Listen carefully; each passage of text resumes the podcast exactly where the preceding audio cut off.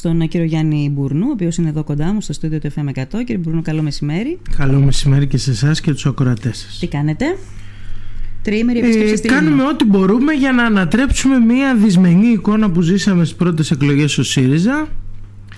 Να δώσουμε έμφαση στις προγραμματικές μας προτάσεις που δυστυχώς δεν πολύ συζητήθηκαν τα προγράμματα στις πρώτες εκλογές. Ήταν άλλα τα ζητήματα που κυριάρχησαν στην ατζέντα γιατί μπορεί να έχουμε επίγνωση των δυσκολιών που έχουμε μετά το αποτέλεσμα του Μαΐου αλλά όπως έχουν πει όλοι οι πολιτικοί αρχηγοί σε 9 μέρες από τώρα οι κάλπες θα ξανά είναι άδειες. Ε, μάλλον νομίζω είναι το μοναδικό πράγμα στο οποίο συμφωνείτε. ε, οι κάλπες δεν θα έχουν μέσα τις ψήφους της 21ης Μαΐου. Θα έχουν ένα, σίγουρα ένα ψυχολογικό προβάδισμα μεγάλο για τη Νέα αλλά αυτό δεν σημαίνει ότι δεν μπορούν να αλλάξουν τα πράγματα, να βελτιωθούν ε, και ναι. να δούμε άλλα πράγματα. Θα, αυτό θα το αποφασίσουν πιστεύετε, οι πολίτες. Το πιστεύετε ότι μπορεί να γίνει αλλαγή αρδίν. Ε, σας είπα, έχουμε επίγνωση των δυσκολιών. Το ζήτημα είναι ε, στην κάλπη που έρχεται σε 9 μέρες από τώρα να μην ενισχυθεί η αλαζονία, ο κινησμός και η αυθαιρεσία της Νέας Δημοκρατίας να υπάρξουν αντίβαρα. Βλέπετε αλαζονία, κινησμό και... Ναι βέβαια. Από την πρώτη μέρα δεν κρύφτηκαν ο Άδενο Γεωργιάδης πριν προλάβουν να μαζέψουν τη δήλωσή του Τι μάζεψαν μετά από τον και είπε θέλουμε 180 έδρες για να αναθεωρήσουμε μόνοι μας το Σύνταγμα Ναι και τον άδειασαν τα υπόλοιπα στελέχη της Νέας Δημοκρατίας. Επίσης είδαμε μετά δηλώσεις του κυρίου Σκέρτσου για μια σειρά αποζητήματα mm-hmm. ο οποίος εκτός του ότι συνεχίζει την πάγια τακτική να αναπαράγει fake news όπως έγινε με την υπόθεση Ροδόπης συνεχίζει να μιλά με μια τέτοια αλαζονία η οποία πραγματικά δημιουργεί απορίες για ένα πολιτικό που υποτίθεται ότι κατέληξε, κατέληξε στην οδού προερχόμενος από το κέντρο, έτσι. Ο κύριος, ε, ο κύριος Κέρτσος πολιτικά παλιότερα δεσμούς με το Πασόκο είχε ναι. και τώρα έχει καταλήξει ως εκπρόσωπος Νέας Δημοκρατίας να ξεστομίζει απίστευτα πράγματα. Τον βάζετε στο, στο στόχαστρο τον κύριο Σκέρτσο γιατί συνήθως βάζουμε στο στόχαστρο που φοβόμαστε.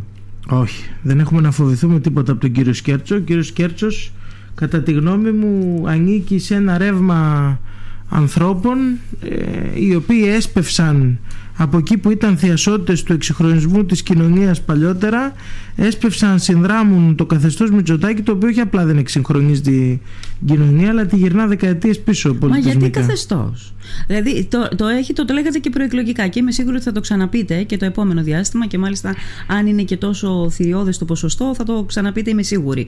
Αλλά γιατί καθεστώς; Από, από, από εκλογή προέκυψε, ναι. θα προκύψει επίσης. Ο λαός δεν έχει, ε, δεν έχει δικαίωμα να δώσει και 41 και 42 και 43 και 46 το έχει κάνει και στο παρελθόν. Ο χαρακτηρισμός ε, για καθεστώς Μητσοτάκη δεν έχει να κάνει με την νομιμότητα της εκλογής της Νέας Δημοκρατίας στις προηγούμενες εκλογές.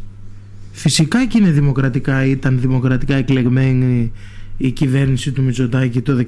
Δεν έχει να κάνει με αυτό. Και όποια να είναι η επόμενη, επίσης δημοκρατικά εκλεγμένη. Βεβαίως. Έχει να κάνει με τον τρόπο του πολιτεύεστε και με αυτό που ζήσαμε αυτή την τετραετία. Με, το, με τα δύο πρόσωπα της Νέας Δημοκρατίας τον κύριο Μητσοτάκη να πηγαίνει στις Βρυξέλλες και να παριστάνει το φιλελεύθερο κεντροδεξιό πολιτικό και να καταλήγει η χώρα τέσσερα χρόνια μετά να διερευνάται από την Ευρωπαϊκή Ένωση για το σκάνδαλο των παρακολουθήσεων, ένα κορυφαίο σκάνδαλο στην Ευρώπη, αλλά και για μια σειρά από άλλες παραβιάσεις του κράτους δικαίου, συμπεριλαμβανομένων των παραβιάσεων ως προς την λειτουργία του δημοκρατικού πολιτεύματος και της ελευθερίας λόγου στα μέσα ενημέρωσης, όπου η Ελλάδα είναι στη θέση 107.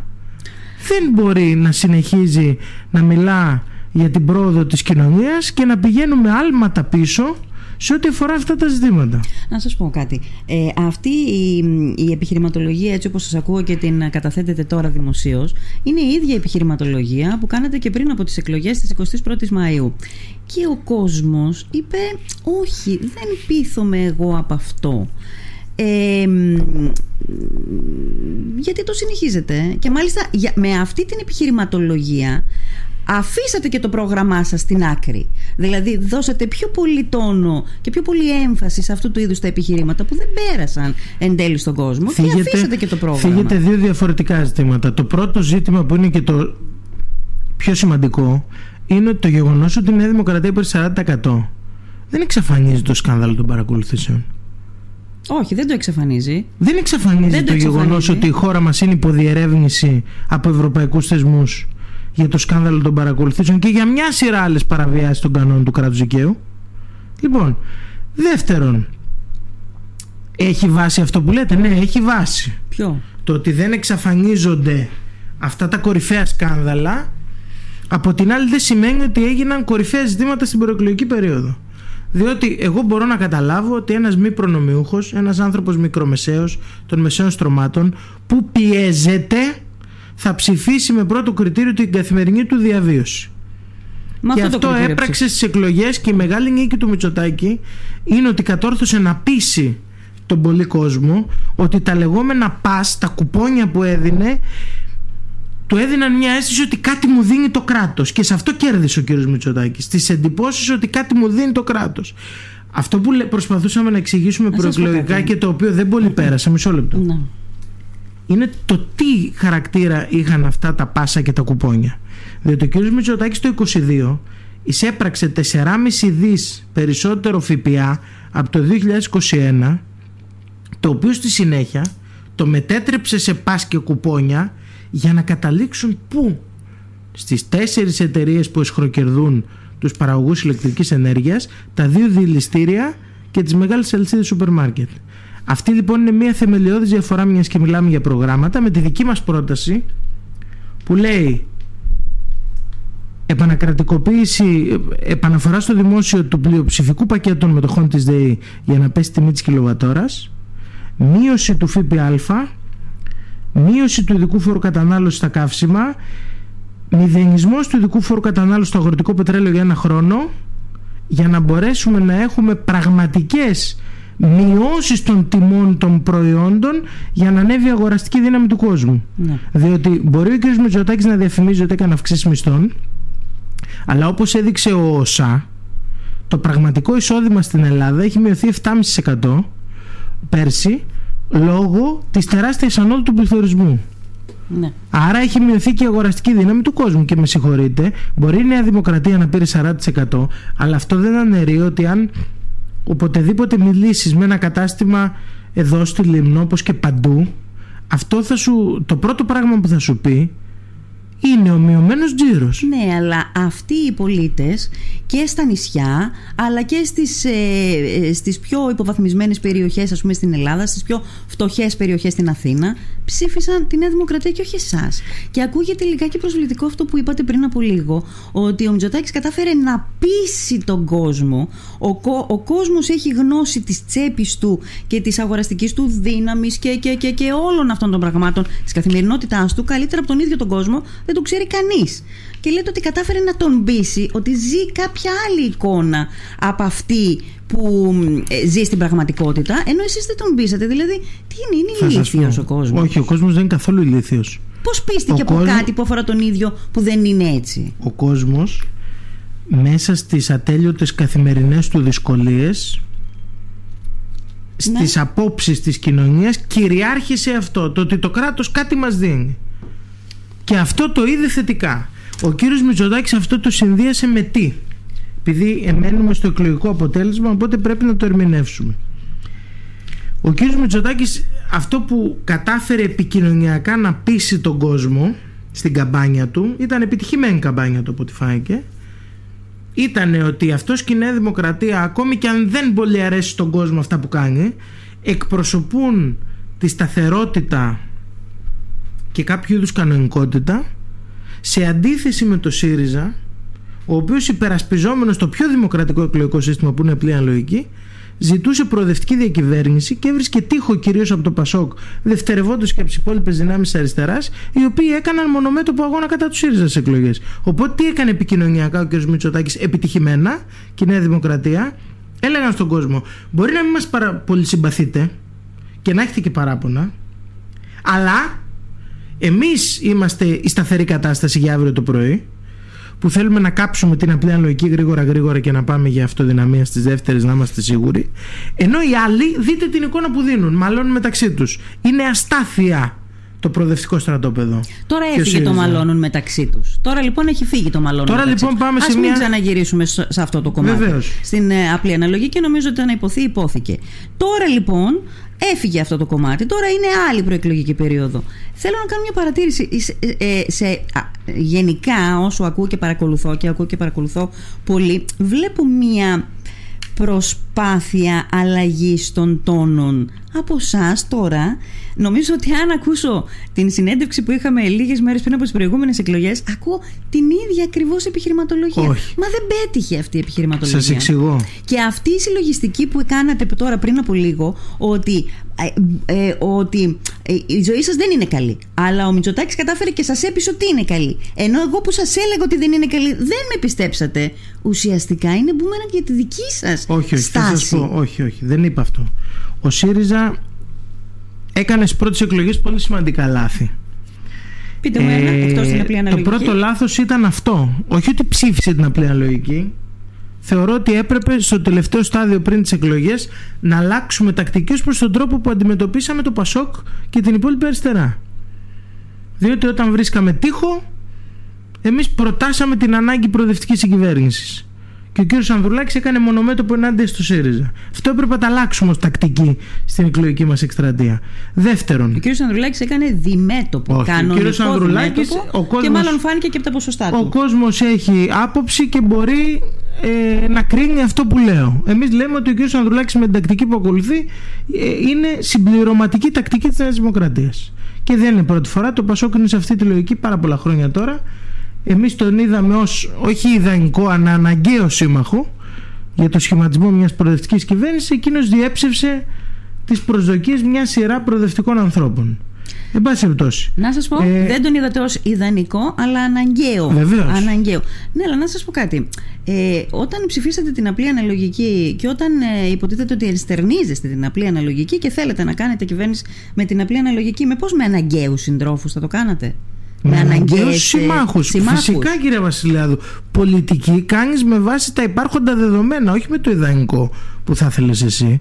Εγώ θα ήθελα και το Κομμουνιστικό Κόμμα και το ΜΕΡΑ25 να έχουν τελείως διαφορετική γραμμή για τη συνεργασία των προοδευτικών δυνάμεων, την οποία δεν είχαν. Και εξόδεψαν την προεκλογική τους εκστρατεία να βαράνε το ΣΥΡΙΖΑ. Λοιπόν, εμείς λοιπόν επικεντρώσαμε πάρα πολύ σε αυτό και υποβαθμίστηκε το πραγματικό μας πρόγραμμα το οποίο διαστρεβλώθηκε και από τη δήλωση Κατρούγκαλου που όπως έδειξαν τα exit poll μας τύχησε γύρω στο 8% πραγματικό ποσοστό.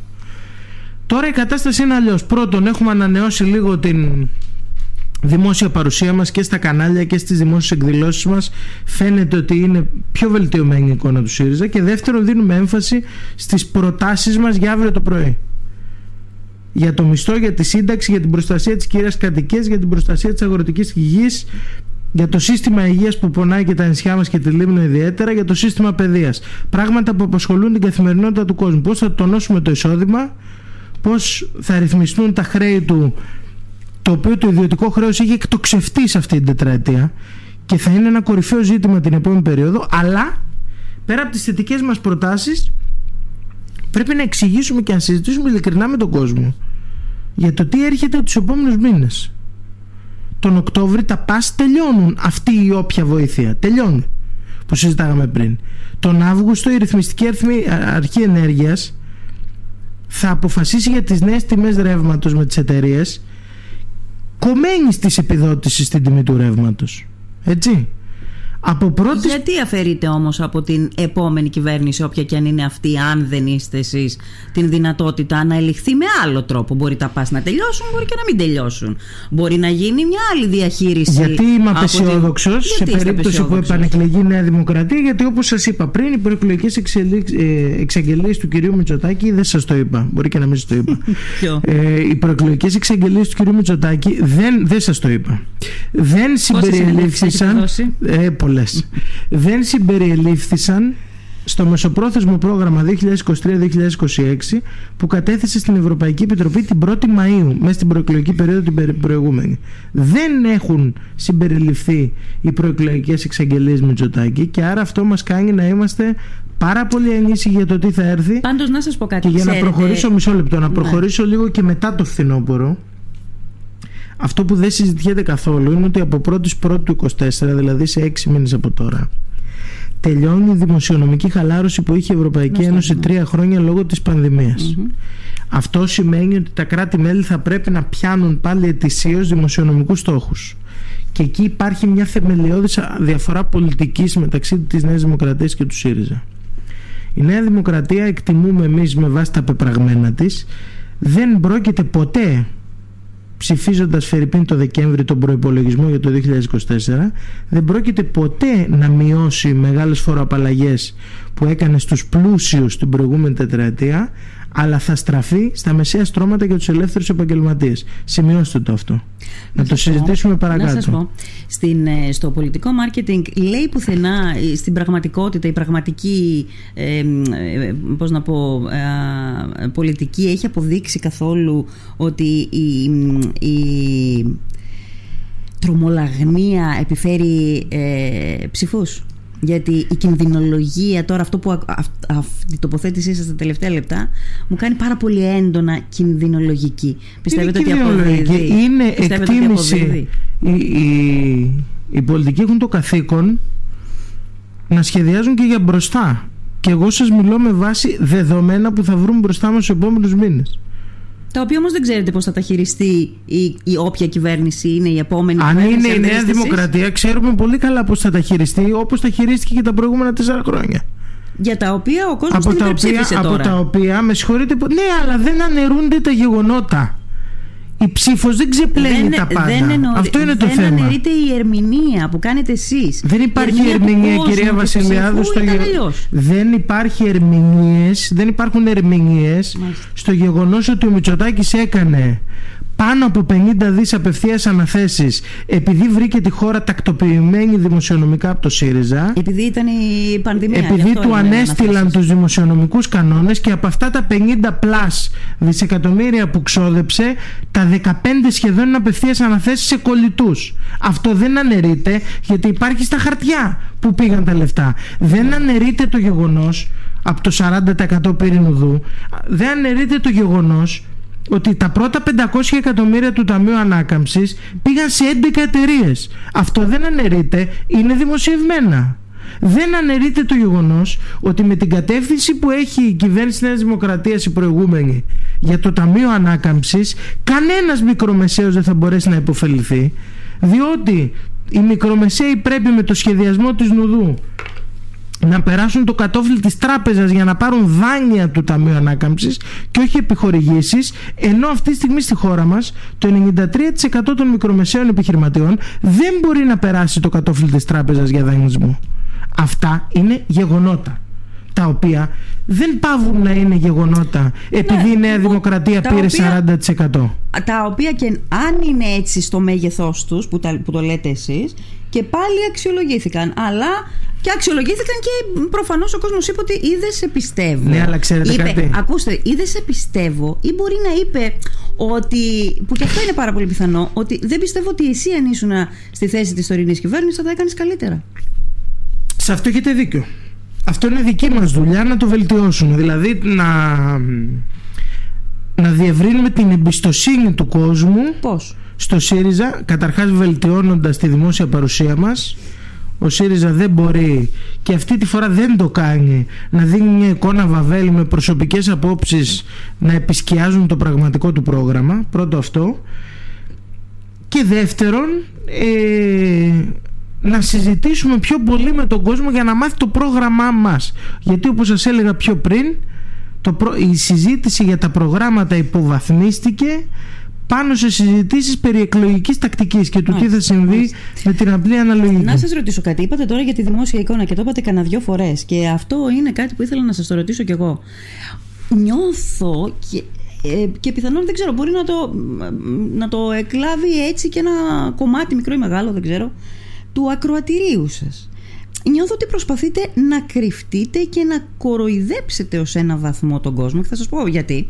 Θα σας πω γιατί το λέω γιατί βγάλατε από το προσκήνιο στελέχη τα οποία ε, είναι πρωτοκλασσάτα στελέχη του κόμματός σας, δεν κάνουν δηλώσεις, δεν βγαίνουν στα μέσα μαζικής ενημέρωσης. Έχετε μια επιτροπή 10-15 ανθρώπων και βγαίνουν αυτοί. Ναι, αλλά αυτό είναι ένα φτιασίδωμα. Αυτοί που δεν έχετε εμπιστοσύνη να βγουν και να μιλήσουν για το πρόγραμμά σας αν δυνητικά ή όχι αύριο είσαστε κυβέρνηση θα επιστρατεύσετε και αυτούς για να κυβερνήσετε μαζί τους.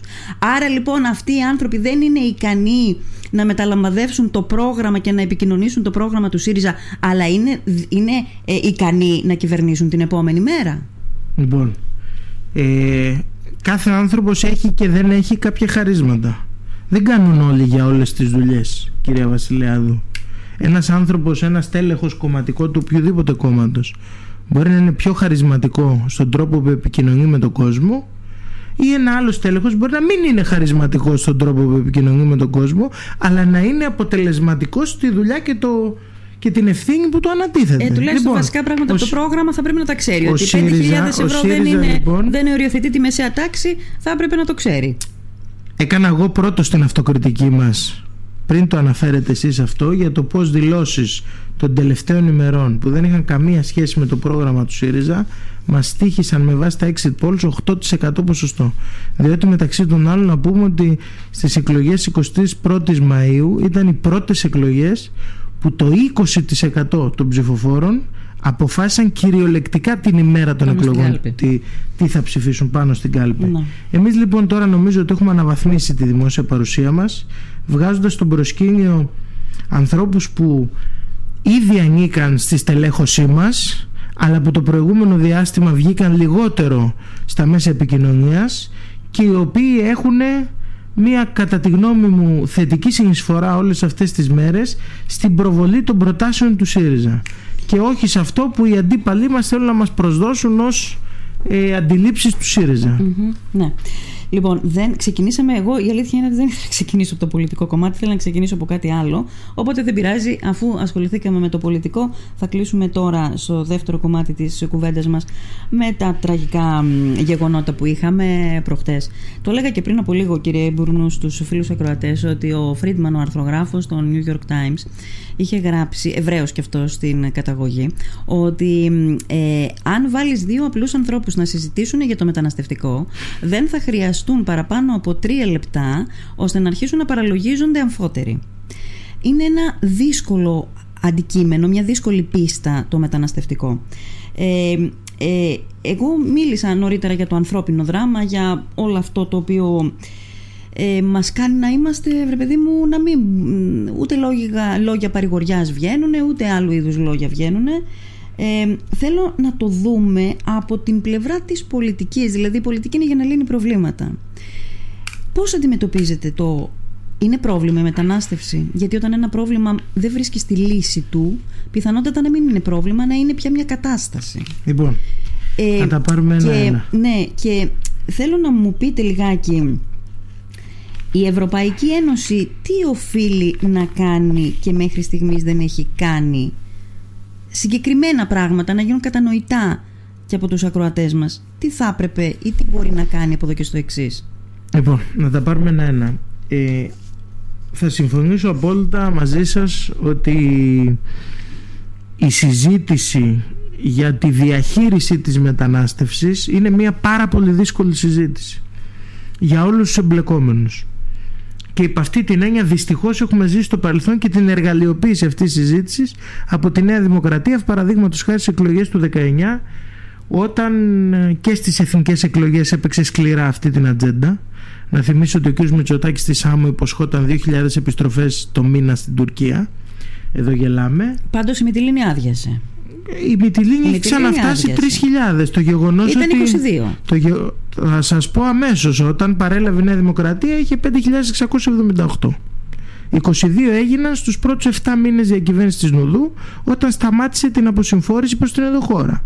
Και μετά επανίδρυσε το Υπουργείο Μετανάστευσης που είχαμε ιδρύσει εμείς και ξαναξεκίνησε την αποσυμφόρηση προς την εδώ χώρα που κάναμε εμείς. Πάντως για μόρια να φτάσει, δεν έχει. Για να... Μόρια δεν έχει. Μόρια δεν έχει γιατί κάει και από εμπρισμό. Δεν την έκλεισε η Νέα Δημοκρατία. Όχι, δεν λέμε έχει τι μόρια. Δεν, δεν, λέμε, δεν είναι η ίδια η κατάσταση. Δεν, δεν είναι η ίδια ούτε η κατάσταση. Ούτε μόρια είναι ούτε ειδωμένη. Θα μου επιτρέψετε να γνωρίζω καλύτερα. δεν είναι, είναι λοιπόν μόρια. Είναι Όχι, ίδια. Δεν είναι μόρια. Δεν είναι μόρια. Διότι στην πανδημία εξαφανίστηκαν οι ροές και δεν είναι από τη φύλαξη των συνόρων ε, όπως υποκριτικά λέει η Νέα Δημοκρατία τη φύλαξη των συνόρων που γινόταν στα νησιά μας το 16 γίνεται ακριβώς η ίδια αυτή τη στιγμή από το ελληνικό λιμενικό ακτοφυλακή και από τη Frontex αυτή γίνεται από το 16 η φύλαξη Ποιες είναι οι διαφορές; Καταρχάς, ναι, να το πούμε αυτό, γιατί είναι αθόρυβο. Η Νέα Δημοκρατία καυχίστηκε πριν κάνα εξάμεινο, 7 μήνο, το έχουμε φτάσει περίπου τους 1400-1500 ετούντες άσυλο στο κέντρο υποδοχής και ταυτοποίησης του Καράτε Αυτή τη στιγμή σιωπηλά έχουν γίνει 3.000. Γιατί ξανά έχουμε ροές.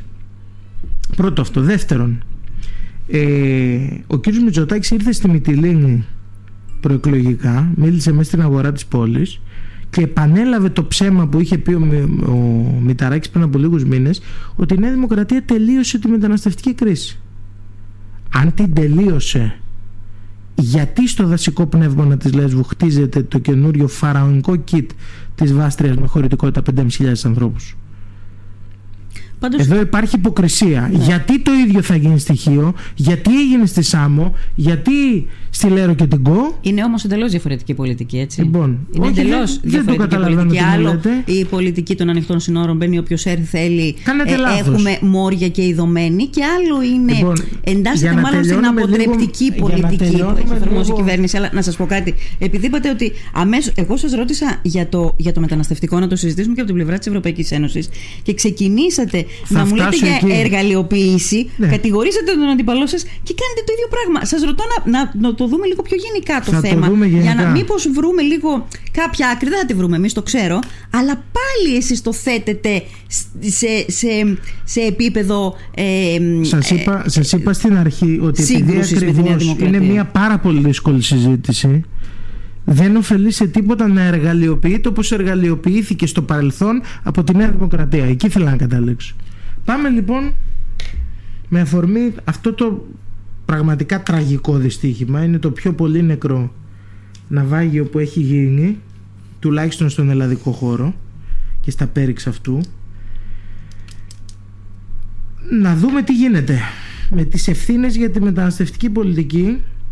Κατά τη γνώμη μου εγώ θα περιμένω και εμείς περιμένουμε και μία πραγματική παρουσίαση των επιχειρησιακών ευθυνών διότι άκουγα προχθές στην ΕΡΤΕΝΑ τον άβαρχο εναποστρατεία τον κύριο Σπανό να λέει ότι ναι μεν το ναυάγιο έγινε σε διεθνή ύδατα αλλά είναι χώρος ευθύνης της Ελλάδας η έρευνα και διάσωση και από τη στιγμή που ήταν ένα πλοιάριο με 750 ανθρώπους έπρεπε αυτονοήτως να γίνει διάσωση πριν βυθιστεί. Ναι, αλλά πείτε και το επόμενο όμως. Αφού μιλήσατε για αυτή την εκπομπή, πείτε και το επόμενο. Ποιο επόμενο; Ότι ο κύριος Παπαγιανάκη παρενέβη του Ελληνικού Συμβουλίου για τους Πρόσφυγες και είπε ότι επειδή έχουν υπάρξει περιπτώσεις που η παρέμβαση των αρχών οδήγησε σε ναυάγιο με απώλειες ζωών, λέμε όχι ρημούλκηση. Η εντολή του λιμενικού είναι όχι ρημούλκηση. Κοινώς οι αρχές δεν μπορούν να παρέμβουν για να αποτρέψουν μια τραγωδία.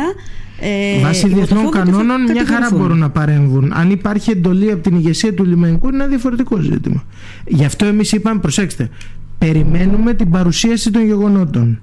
Εγώ σας είπα τι άκουσα από έναν άβαρχο αποστρατεία στην τηλεόραση. Ναι, επειδή στην ίδια εκπομπή υπόθηκε και το άλλο. Ο οποίος είναι πολύ σχετικότερος από μένα. Λοιπόν, πάμε τώρα στο ευρωπαϊκό κομμάτι που είναι το πιο χοντρό. Γιατί είναι μεγάλη εικόνα. Εδώ έχουμε μια τεράστια αποτυχία που σέρνεται εδώ και χρόνια. Και η αποτυχία είναι να διαμορφωθεί μια πραγματικά ευρωπαϊκή πολιτική βιώσιμη για τη μετανάστευση.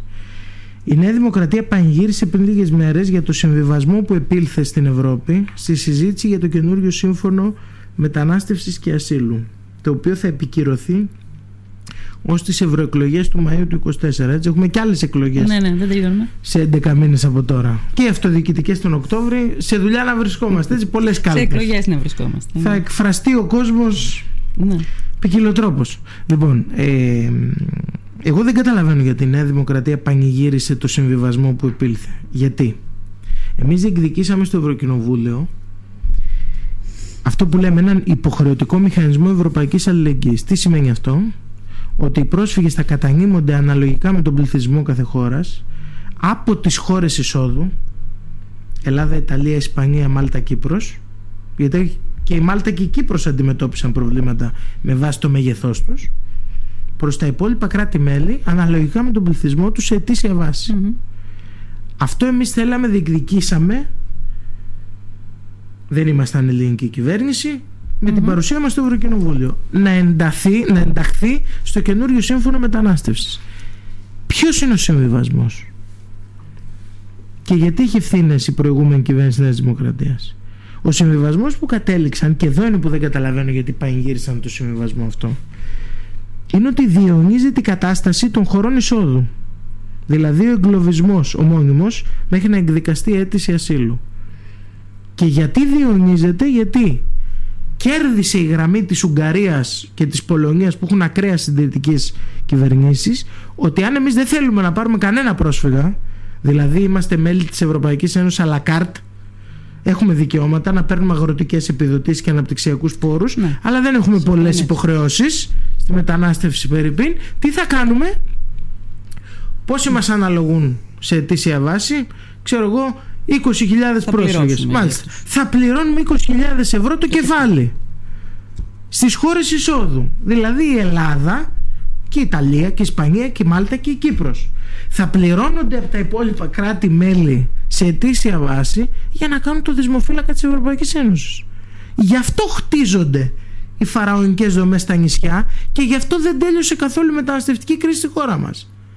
Γι' αυτό πήρε ο κ. Μητσοτάκης 87,5 εκατομμύρια από την Ευρωπαϊκή Επιτροπή για το κέντρο, για το κέντρο υποδοχής και ταυτοποίηση στη Βάστρια και ναι. αντίστοιχα ε, ποσά για τα άλλα νησιά. Ποια είναι η λύση σε αυτό το μεταναστευτικό, στο μεταναστευτικό πρόβλημα, λοιπόν. στην κατάσταση, δηλαδή από την άλλη πλευρά.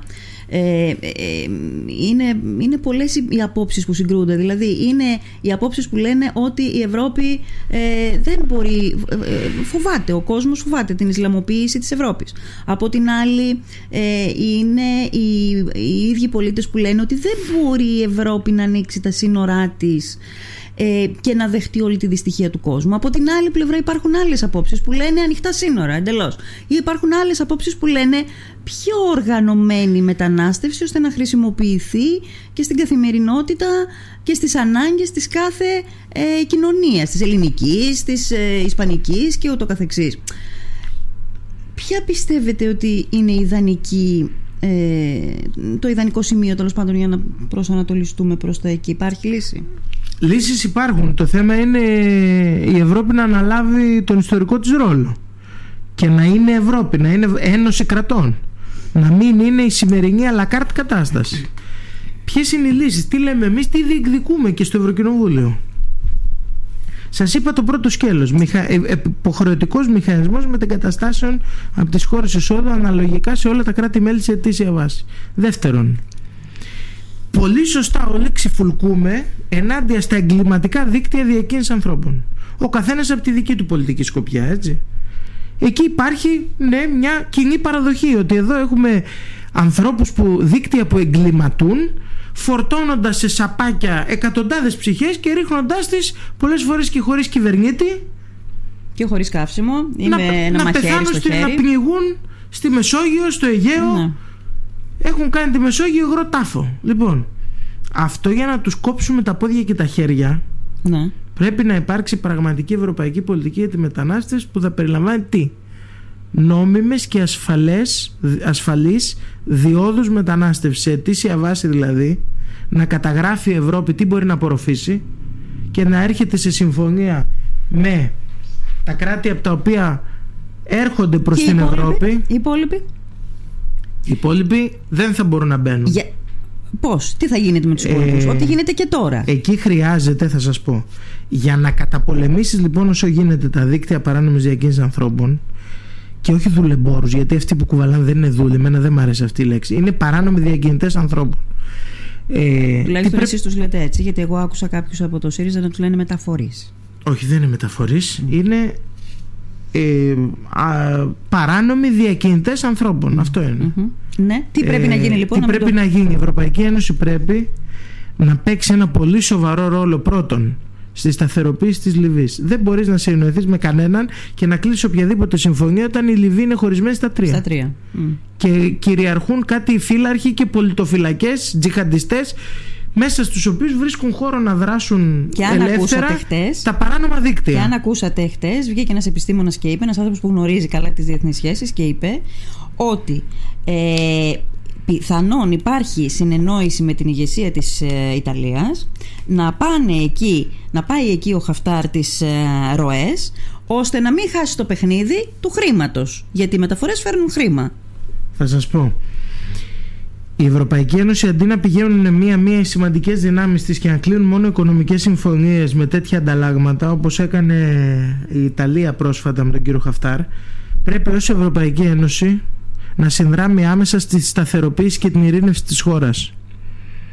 Με όποιο διπλωματικό τρόπο είναι δυνατόν και με όσες πιέσεις μπορεί. Πρώτον γιατί η Λιβύη είναι ένα πολύ σημαντικό ζήτημα όσον αφορά τις μεταναστευτικές ροές δεύτερον η Ευρώπη πρέπει να παίξει σταθεροποιητικό ρόλο σε χώρες με τις οποίες ήδη έχει εμπορική οικονομική συνεργασία διασυνοριακή επαυξημένο και είναι χώρες Βόρειας Αφρικής οποιαδήποτε περαιτέρω αποσταθεροποίηση στη Βόρεια Αφρική δημιουργεί μεταναστευτικά ρεύματα. Τελεία και προσφυγικά.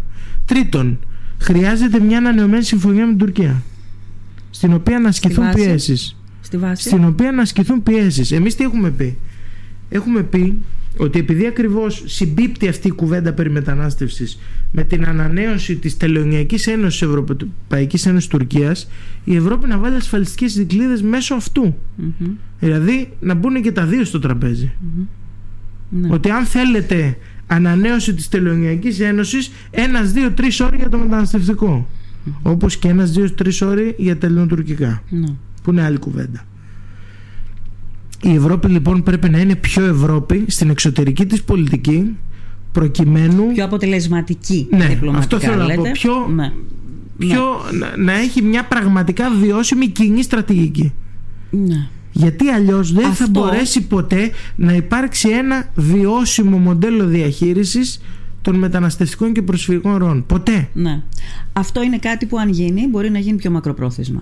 Αύριο τι κάνουμε με τις ροές; Σήμερα, αύριο τι κάνουμε με τις ροές; Τι ρόλο πρέπει να παίξει η Ευρώπη σε αυτό; Η Ευρώπη αυτά πρέπει να τα κάνει άμεσα. Δεν είναι ζητήματα που αφορούν 10 χρόνια μπροστά.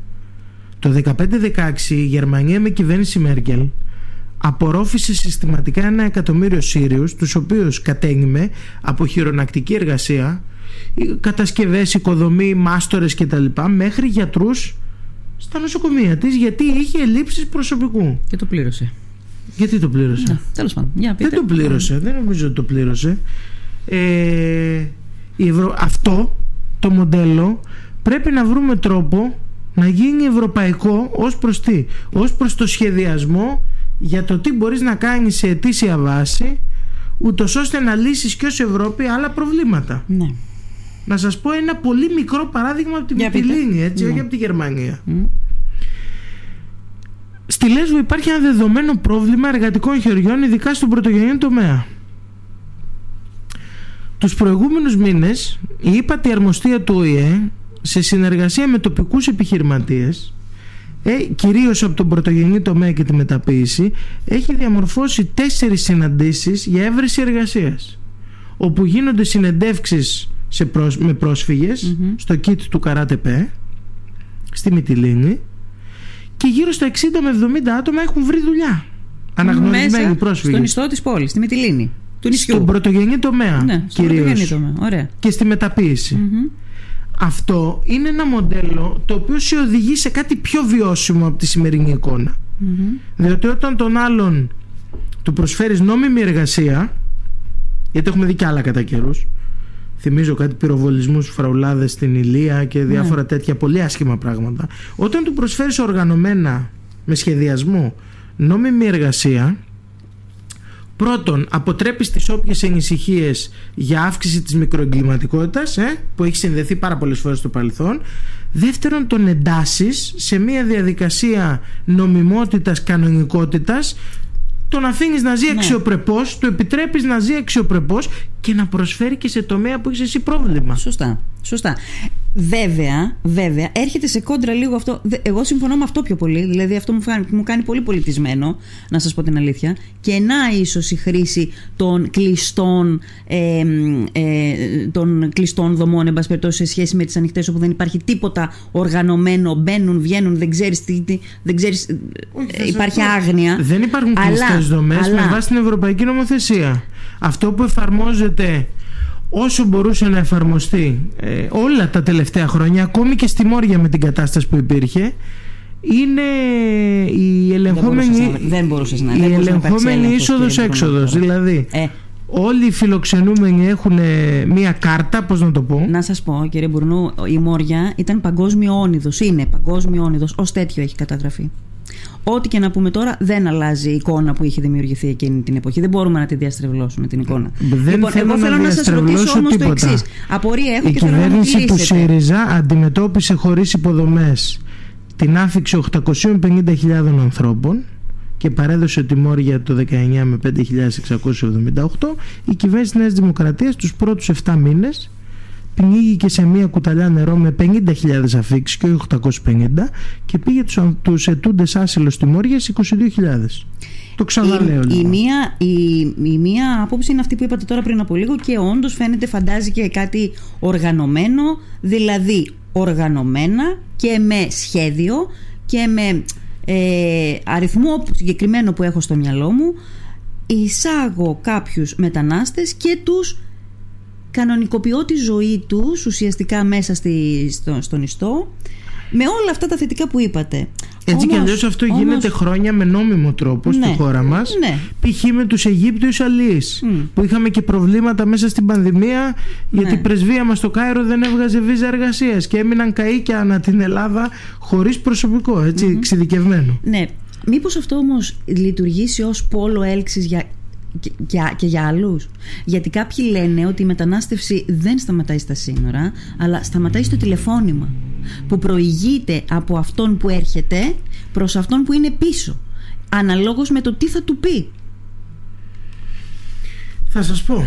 Ε, καταρχάς δεν μπορούν να βρουν όλη δουλειά. Έτσι, σας λέω ότι σε μία, ε, σας το περιέγραψα ως μια μικροκλίμακα, ένα Ναι. μικρό παράδειγμα του πώς μέσα από τρεις-τέσσερις τέτοιες συναντήσεις 60-70 άνθρωποι από τους 3.000 που είναι αυτή τη στιγμή στον Καρατεπέ βρήκανε μια καινούργια κανονικότητα για τη ζωή τους με αξιοπρέπεια και αυτό είναι πάρα πολύ θετικό.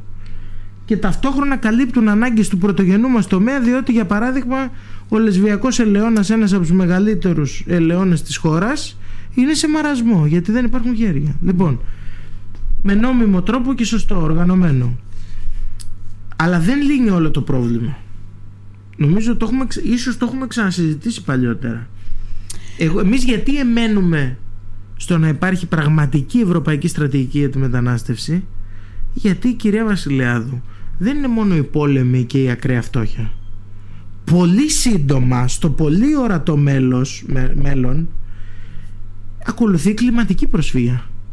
Δηλαδή, για να καταλάβει ο κόσμος, σε πολύ λίγα χρόνια από τώρα, κάτω της δεκαετίας, θα υπάρχουν χώρες της υποσαχάριας Αφρικής, στις οποίες δεν θα έχει πόλεμο, δεν θα έχει ανεργία απλά, δεν θα έχεις πρόσβαση σε πόσιμο νερό.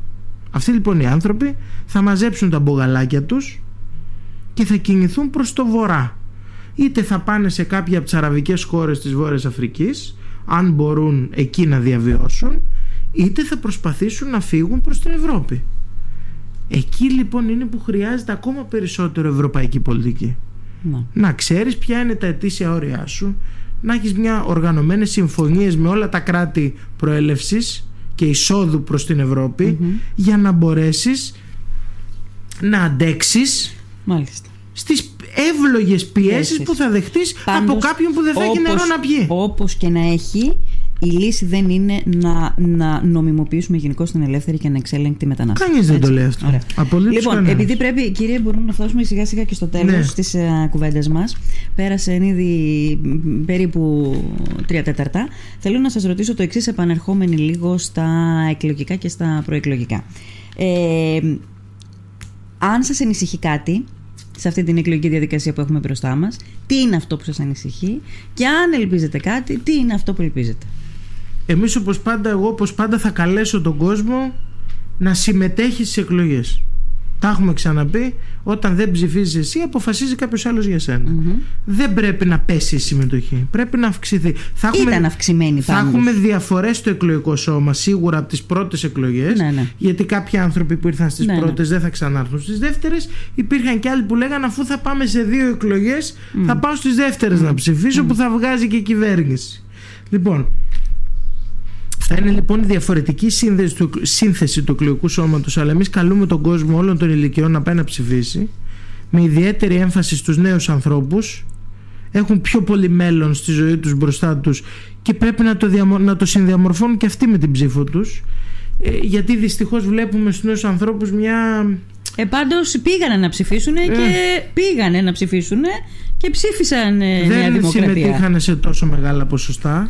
Ε, εγώ σας είπα, εγώ μιλάω υπέρ της συμμετοχής, κύριε ναι, Βασιλιάδου. Ναι, σας καταλαβαίνω. Επί ε, της αρχής χρειάζεται συμμετοχή και δεύτερον, ως ΣΥΡΙΖΑ Προοδευτική Συμμαχία, το κεντρικό μας μήνυμα και στο νομό μας είναι να υπάρχει, ότι καλούμε τον κόσμο, τον προοδευτικό και δημοκρατικό κόσμο και αριστερό, να ενισχύσει το ΣΥΡΙΖΑ Προοδευτική Συμμαχία για να υπάρχει ισχυρό αντίβαρο απέναντι σε μια αλαζονική ε, ανεξέλεγκτη και κοινική κυβέρνηση Νέας Δημοκρατίας. Κοινική. Ναι, κινησμός. Ναι. Αυτά που έλεγαν για τα κρεβάτια εντατικής στην πανδημία ήταν κινησμός γιατί είχαμε νεκρούς και δεν έχει λογοδοτήσει κανείς για τις 37.000. Κανένας. Όταν ο κ. Μητσοτάκης έλεγε ψέματα στο, στη Βουλή, δεν υπάρχει καμία μελέτη που να δείχνει ότι αυτοί που διασωληνώνονται εκτός μονάδων εντατικής θεραπείας έχουν μεγαλύτερη θνησιμότητα από αυτούς που διασωληνώνονται εντός. Ήταν κινησμός γιατί έλεγε εν γνώση του ψέματα. Στην πανδημία, ας πούμε, η κυβέρνηση, να γιατί σας καταλογίζουν πολλές φορές ότι δεν έχετε βρει ούτε ένα καλό στην προηγούμενη τετραετία. Στην πανδημία έκανε κάτι καλό, ας πούμε, ή ας το γενικεύσω. Γενικά έκα, υπάρχει κάτι που κατά τη γνώμη σας ήταν καλό που έκανε η προηγούμενη προηγούμενη κυβέρνηση. Έκανε πάρα πολύ καλό καταρχάς και αυτό έχει φανεί με αριθμούς και ντοκουμέντα στους φίλους και χορηγούς της. Τα λέγαμε πριν με τις απευθείας αναθέσεις. Ε, η πανδημία ανάγκασε όλη την Ευρώπη αυτό θα το πω ε, να επιταχύνει την ψηφιοποίηση του κράτους.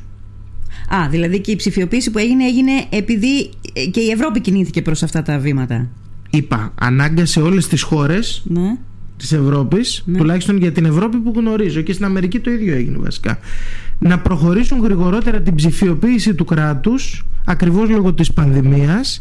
Εδώ βέβαια πρέπει να πούμε και αυτό είναι ένα σημαντικό ζήτημα γιατί έχει να κάνει με το πώς δομείται η καθημερινότητά μας από εδώ και πέρα.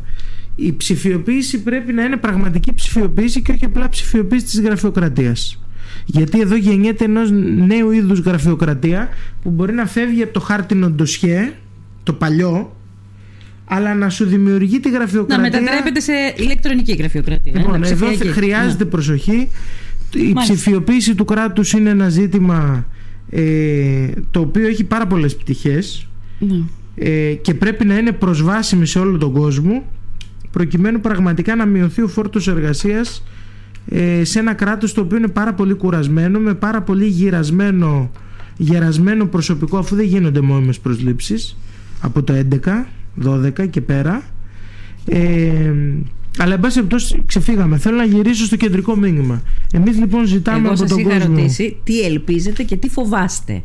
Εμείς ελπίζουμε, εμείς ελπίζουμε ότι ο ΣΥΡΙΖΑ Προοδευτική Συμμαχία θα βγει ενισχυμένος και στον Μολέσβου στις εκλογές σε 9 μέρες από τώρα για να υπάρχει ισχυρό αντίβαρο και να αποφευχθεί μια ανεξέλεγκτη νέα κυβέρνηση της Νέας Δημοκρατίας. Τι φοβάστε; Φοβάμαι κόσμος σε αυτές τις δεύτερες εκλογές ε, αδιάφορα και ότι έχουν μειωμένη σημασία επειδή υπήρξε ένα αποτέλεσμα το Μάη. Οι εκλογές δεν έχουν ποτέ μειωμένη σημασία. Να σας πω, όταν ήμασταν απο... παραμονές του Μάη, λέγω, λέγαμε μην τυχόν και δύο κόσμος έτσι τις εκλογές του Μαΐου, γιατί θα πει ότι θα πάει να ψηφίσει, ας πούμε, τον Ιούνιο. Δεν έγινε έτσι. Πιθανό να μην γίνει και τώρα. Αν και τώρα μπορεί να έχει μειωμένη συμμετοχή για τους λόγους που είπαμε. Είναι καλοκαίρι και οι ανάγκες είναι. Επίσης, κάτι άλλο που δεν φοβάμαι, αλλά που παλεύω εναντίον του είναι η ενίσχυση ακροδεξιών μορφωμάτων.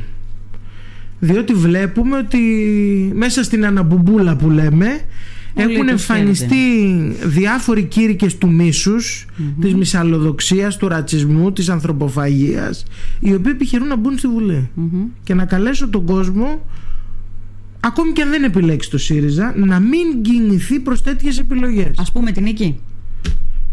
Με συγχωρείτε, αλλά πέραν της γραφικότητας, αν προστρέξει κανείς τα προγράμματα κομμάτων όπως η Νίκη, ανατριχιάζεις. Ναι, το διάβαζα πρόσφατα. Είναι προγράμματα δυστοπικά για το μέλλον της κοινωνίας. Ναι. Άρα λοιπόν εμείς καλούμε τον κόσμο σε προοδευτικές δημοκρατικές επιλογές μέσα σε αυτές εμείς Ωραία. θέλουμε η πρωταγωνιστική του επιλογή να είναι ο ΣΥΡΙΖΑ Προοδευτικής Συμμαχίας. Κύριε Μπουρνού, σας ευχαριστώ πάρα πολύ. Να είστε καλά. Θα τα ξαναπούμε την επόμενη των εκλογών.